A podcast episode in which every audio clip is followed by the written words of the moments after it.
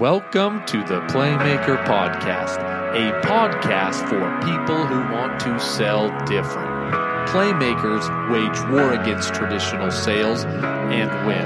Remember, success is just one play away.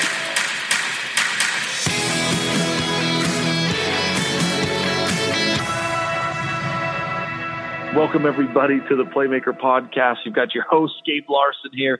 We got a fun episode. We're going to be talking about all things sales development with Carrie Simpson. Carrie Simpson is the founder.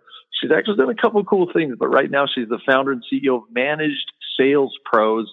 Carrie, how the heck are you? I'm great. Thanks for inviting me to participate today.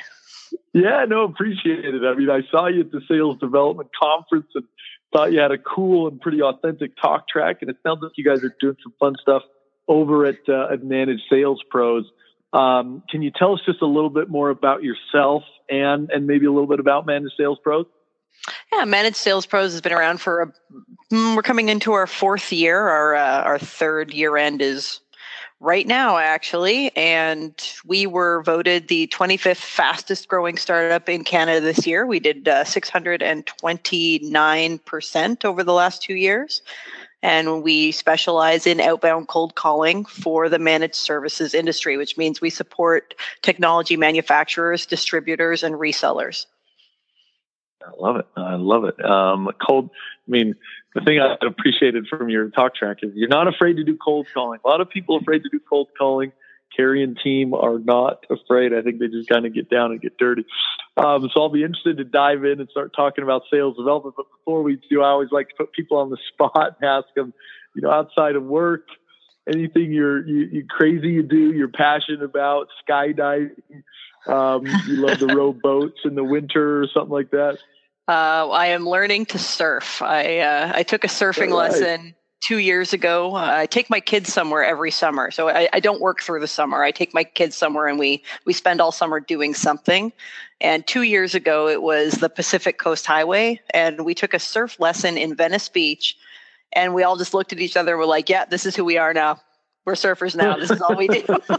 so we rescheduled our entire holiday and did nothing but surf all summer. And now I spend as much time as possible uh, surfing. And uh, I'm also a, uh, a Thai trained uh, kickboxer. So I, I, trained in Thailand years ago, and I still get the opportunity to to teach kickboxing here and there, usually in the Caribbean. So I teach uh, I teach at resorts in the Caribbean in my spare time. well, that sounds like not shoddy of a life. Um, surfing in the summer, Caribbean take uh, visits uh, during the winter, and then running your own business throughout. And I like it. Telemarketing, uh, you can do it anywhere. Uh, that's right. That's true. You can manage it from from a distance. Um, so as we get into the topic, ask people, you know, if they had to give one piece of advice to a salesperson, you know, something that's just a quick takeaway, a principle they've lived by, or something you found to be true in your career. Anything come to mind as a as a quick takeaway? Now, find something that you're actually interested in selling, where you can actually, you know, rep it with some pride, as opposed to just looking at like, what am I going to make the most money doing? Look at what am I most interested in talking about all day, because that's what you're going to be doing. so I've spent my career. I've sold to a couple different personas, and um, I've not. I've I've noticed your point, not in just in what I sell, but in who I sell to. You know, um, I've sold to IT and to HR, and now I'm more selling to salespeople. But um, I've really found that I, I enjoy working with different types of buyers as well as the product that I sell. So, good words of wisdom. Um, shift over to this concept of sales development. I mean, your whole world has been well maybe not always, certainly in the last, I'm looking at your LinkedIn for, it looks like a fairly long time. You've been doing cold call, you've been doing outbound, you've been doing kind of inside sales, sales development, telemarketing, some version of it. Um, sales development's become an interesting term, but it's in a lot of cases got somewhat of a bad rap. I mean, marketing kind of looks down on these people sometimes. It says, hey, you guys aren't doing your job. Sales looks down on them. Sometimes it says you're not doing your job. Um, why does sales development have such a bad rap and how can we kind of get away from it? Like, first of all, it started from a, a place where there was a lot of negative feedback around it, right? When people picture sales development, they picture telemarketing. And when they picture telemarketing, they picture people calling people at home and interrupting them during dinner and more of that kind of high volume butts in seats play where as long as you've got 100 people sitting in the chairs, it doesn't matter what 100 people they are. So I think once you started pulling layers off of that and started creating a more professional approach to sales prospecting, the job became a little bit more appealing, but we're still dealing with kind of negative almost an overhang from like back in the day when you could just like sit sit at your computer all day and not even your computer, flip through your Rolodex, smoke your cigarettes, and you know pound out calls all day nonstop. right. It's not like right. that more. We've given the we've given our sales development teams better salaries, better tools, uh, better reputations, really. But we're still judging our sales development team on the performance of the closers on our teams. Uh, right. So you're yeah. looking at a, a sales funnel, and the the SDR is responsible for one piece of that sales funnel, but they're being judged on what happens at another part of the sales funnel. I think that's the yeah, point to one flaw yeah. in the process. That's it and it does. It seems like we've gotten a little weird down that alley. Um, why do you feel like, certainly when it comes to measuring and analyzing the performance of sales development, there's always there's a hundred ways to skin a cat. But um, why why have we trended? Why do you think organizations have trended towards paying sales development reps on something that maybe is out of their control? Is it just a, a fancy trend, or do you think there's a good reason behind it, or what's your thought? Well, I think if you look at traditional forecasting, like look at the way that any CRM system is built, for example, they're built for very in a very specific way. Uh, you know, they're built with one funnel, and up here at the top of the funnel is you know lead, and then the lead gets converted to a suspect, and the suspect gets converted to a prospect, and the prospect gets converted to, and so on and so forth. And for the longest time, those are the only you know. If, if you look at the way that everybody forecasts, for example, they're all forecasting using this what I think is an outdated funnel, and mm-hmm. they're they're giving they're giving different people at different stages of the funnel the opportunity to give weight to the um, opportunities right? So they are they're saying well uh, this is a 50% chance. And what makes it a 50% chance? Is it gut instinct? Is it an actual activity? Is it being applied to a timeline that's realistic?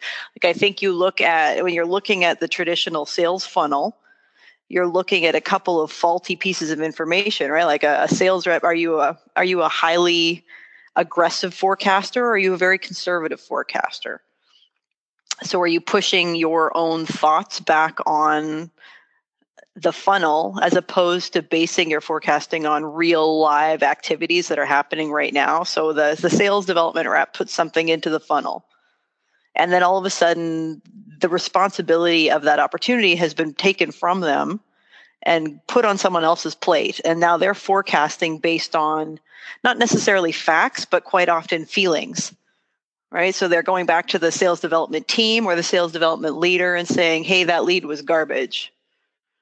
Right. Well, how was it garbage? Because here's what you expected of the SDR. You wanted them to identify an opportunity that looked like X, Y, and Z with a timeline of this. And that's what they've brought you. So I think there you get into this um, back and forth between the sales development team and the marketing team or the sales team, depending on where they're reporting to.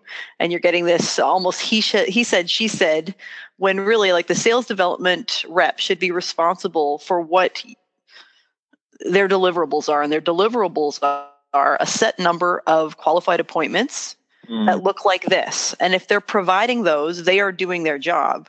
And I think sales often comes back and says, well, I couldn't do anything with that lead because it was garbage. But it isn't garbage if it met all the parameters that you identified as being the things that you wanted. The sales development rep can't close it for you.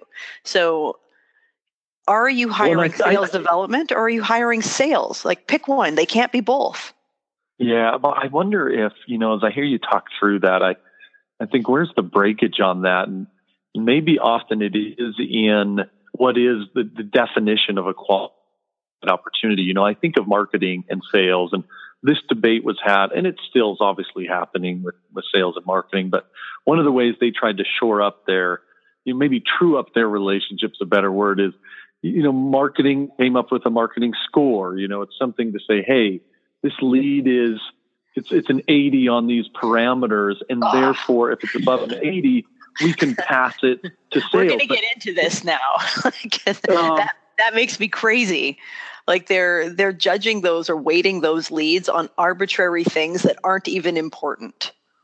Right? Like just because somebody visited your website eight times doesn't mean that they're an 80 right? Like yeah. for all you know, it was somebody looking for a job or something. Like there's no way to tell what's going. on. that that makes me nuts. That like that arbitrary marketing score based on well they opened these four emails and they they looked at the website three times so therefore they are the most qualified lead that we've ever had like no they're which, not which, which i can't argue that most marketing scores are bunk um, but but the principle of having a definition or having something because I feel like you know go, going going to sales development and sales, it's like it is mostly like a he said she said right. It's like well hey I I got those four I got these points that that I thought it was good, and the salesperson like you didn't get the four points. Well, sometimes we don't even know what the four points are. Um, it's not really documented anywhere. I use the marketing example as like at least they've got something tangible to kind of go off, but it does seem like often between sales and sales development, it is just a, it's kind of a he said, she said thing.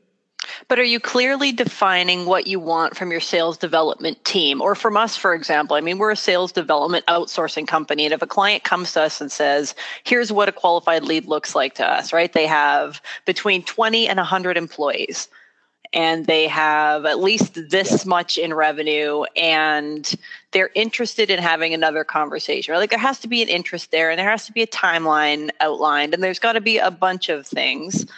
Um, but at that point, once you've ticked off all the boxes, that is a lead, right? Like it's got all the things that you said that you wanted. Now, what you do with that lead is up to you. If you call them and you decide that you don't want to pursue that lead, that's that's fine. But don't go back to the sales development rep and say, hey, your lead was garbage. Your lead wasn't garbage. The lead was exactly what you requested. So, and, and I'm, I'm, I'm totally with you. It makes, it makes a lot of sense. I think I've heard some leaders say, hey, the, the problem is if I pay my sales development team and and I pay them, let's just say on, on qualified opportunities or appointments or something, and those don't turn out to, to close all, then I'm basically paying them for nothing.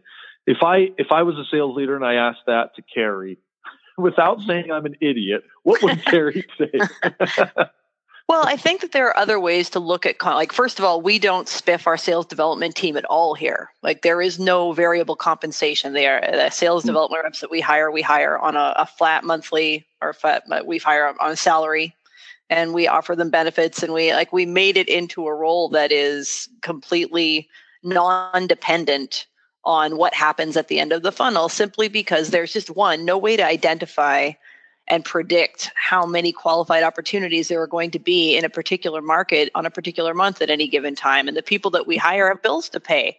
They don't want to guess what they're going to make at the end of the month right? We don't have an end of quarter scramble here. We don't have an end of year, oh my God, we better get our numbers in. We have a, there are a finite number of opportunities. Our goal is to find all of them and make sure that we're presenting them to the people that can do something with them. So if you look at sales development as a, like, what's the job of sales development?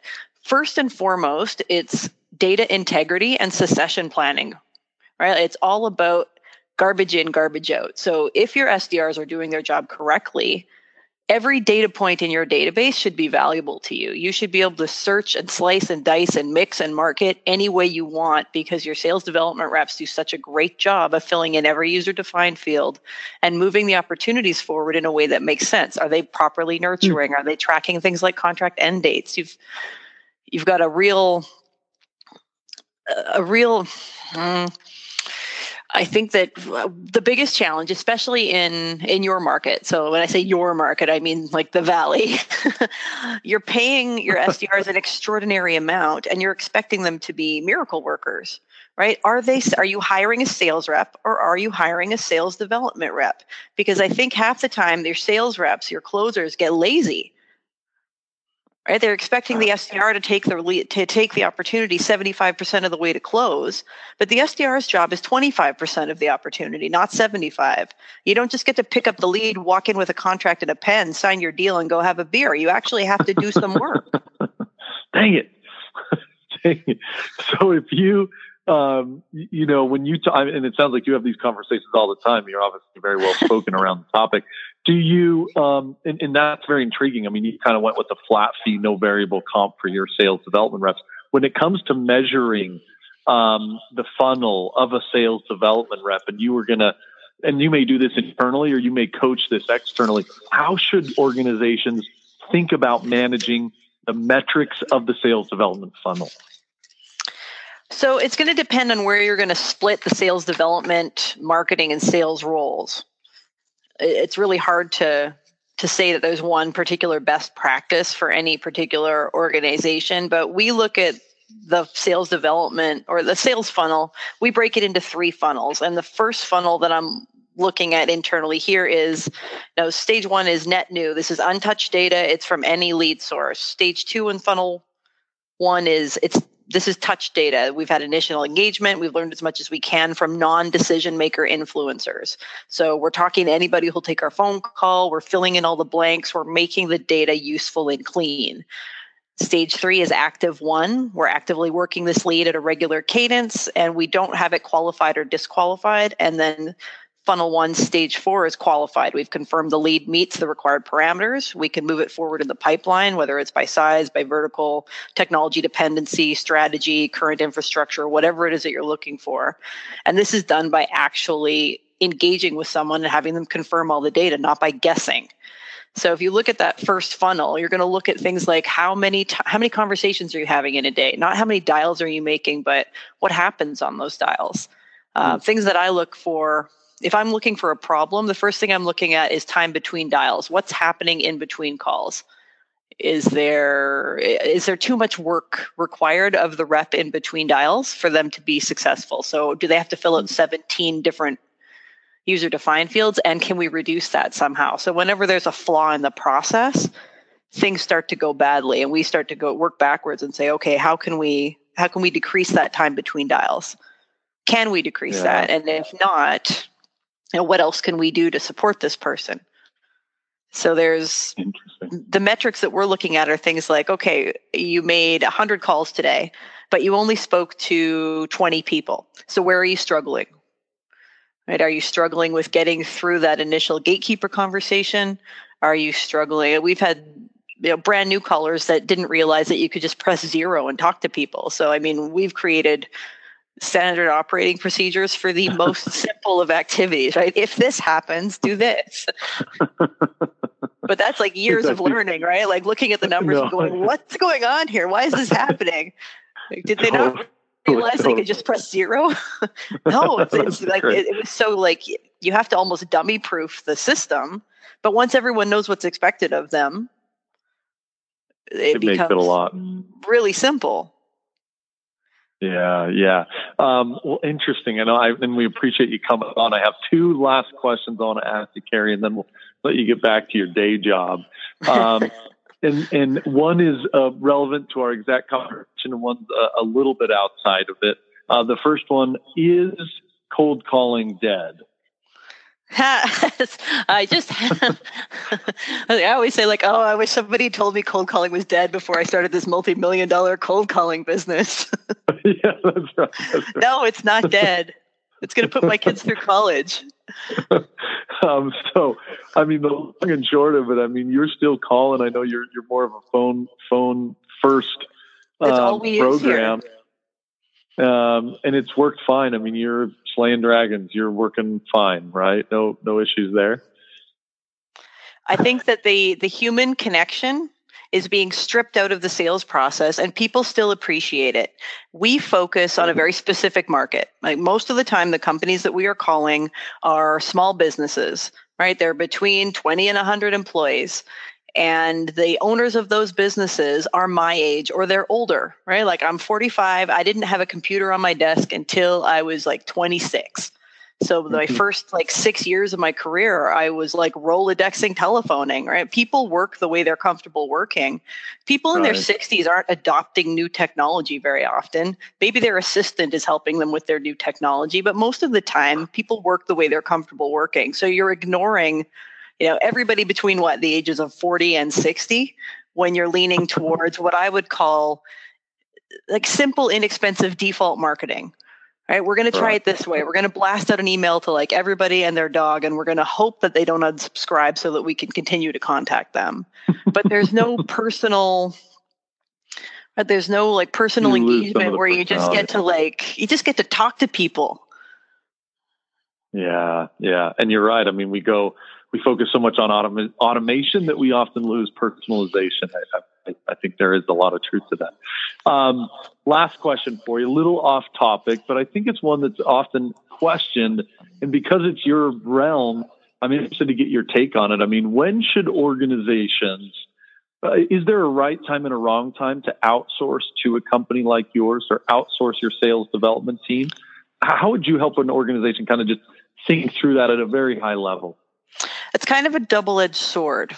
I think in order to in order to get to the point where one you can afford to outsource you need to be selling enough and effectively enough that you already understand your sales process enough to know whether or not the outsourced company you just hired is taking you for a ride or not right? Like Mhm. there's kind of a, a cart and horse problem here. If you don't understand your sales cycle you are going to fail outsourcing for the same reasons that you're failing doing things in house currently. like you, Hey, there, you mean there's, there's nothing magic here. Else, someone else fix, yeah, someone No. my problem. Dang the it. only difference between like the only thing that we offer that you can't do in house is immediacy and volume. Right? We can be on the phone in 2 weeks. We will be scheduling appointments for you before you've even finished your very prohibitively ridiculous hiring process. awesome. Oh, what a great answer. So yeah, so that so interesting. So it is a little bit of a catch twenty two sometimes. I mean, you've got to be, um, and so so the advice you'd leave is you, each business is slightly different, and um, you know take it one step at a time because it's not going to be some miracle thing. I mean, typically where you are, where you are, whether you can do it internal or external. Gabe, your best course of action is always going to be doing it internally. I mean, perfect world, you would hire a company like ours while you were figuring it out internally so that you didn't have huge dips in your pipeline while you were figuring it out. Like that revolving door of sales development reps when you don't have a process that creates um, that creates something that allows for churn without disrupting your business. Like until you have that in place you're going to have these these productivity dips where people come in and whether it's a leadership issue or maybe you're just like most of the startups I talk to are kind of like 100% passionate about what they've built and what they're building and how they're changing it and fixing it. And the sales is almost like a bolt on it, they don't usually take sales experts and then build products. They do it the other way right? They build a product. They're like okay let's find somebody to sell it now.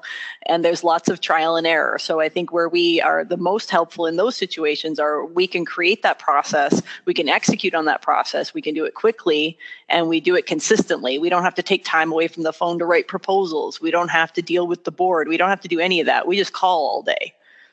And while we do that you figure out what you need to figure out and we can either help you do that or we can we can actually take the process that we build for you and replicate it for you internally. Or you Mhm. can figure it out on your own and then at some point you've got this kind of crossover where you slowly wind down your outsource team and you know your your internal team is working as well as if not better than the team that you build outsourcing that's the. Promised land Interesting. Kind of uh, best of both worlds there. Okay. Well, um, Carrie, really appreciate the time. Great talk track. Sounds like you certainly you know the top, you know the topic better than most, and you can tell it. It screams uh, coming out of the phone. If someone wants to get a hold of you or learn a little bit more about what you guys do, what's the best place to do that? Um, you can visit us online, managedsalespros.com. Uh, my email is Carrie, C A R R I E, at managedsalespros.com. And I'm going to uh, tell anybody out there right now who's going to follow up with an email trying to sell me something, call me. I buy things on the phone. I love it. I love it. Um, she she talks the talk and walks the walk. Well, Carrie, again, thanks so much for joining. Um, again, I, I, just think it's an interesting talk, especially the last part. I think a lot of people are wondering how to navigate that kind of internal. So I put it external. Uh, I think those were wise words. So for the audience, remember success is just one play away.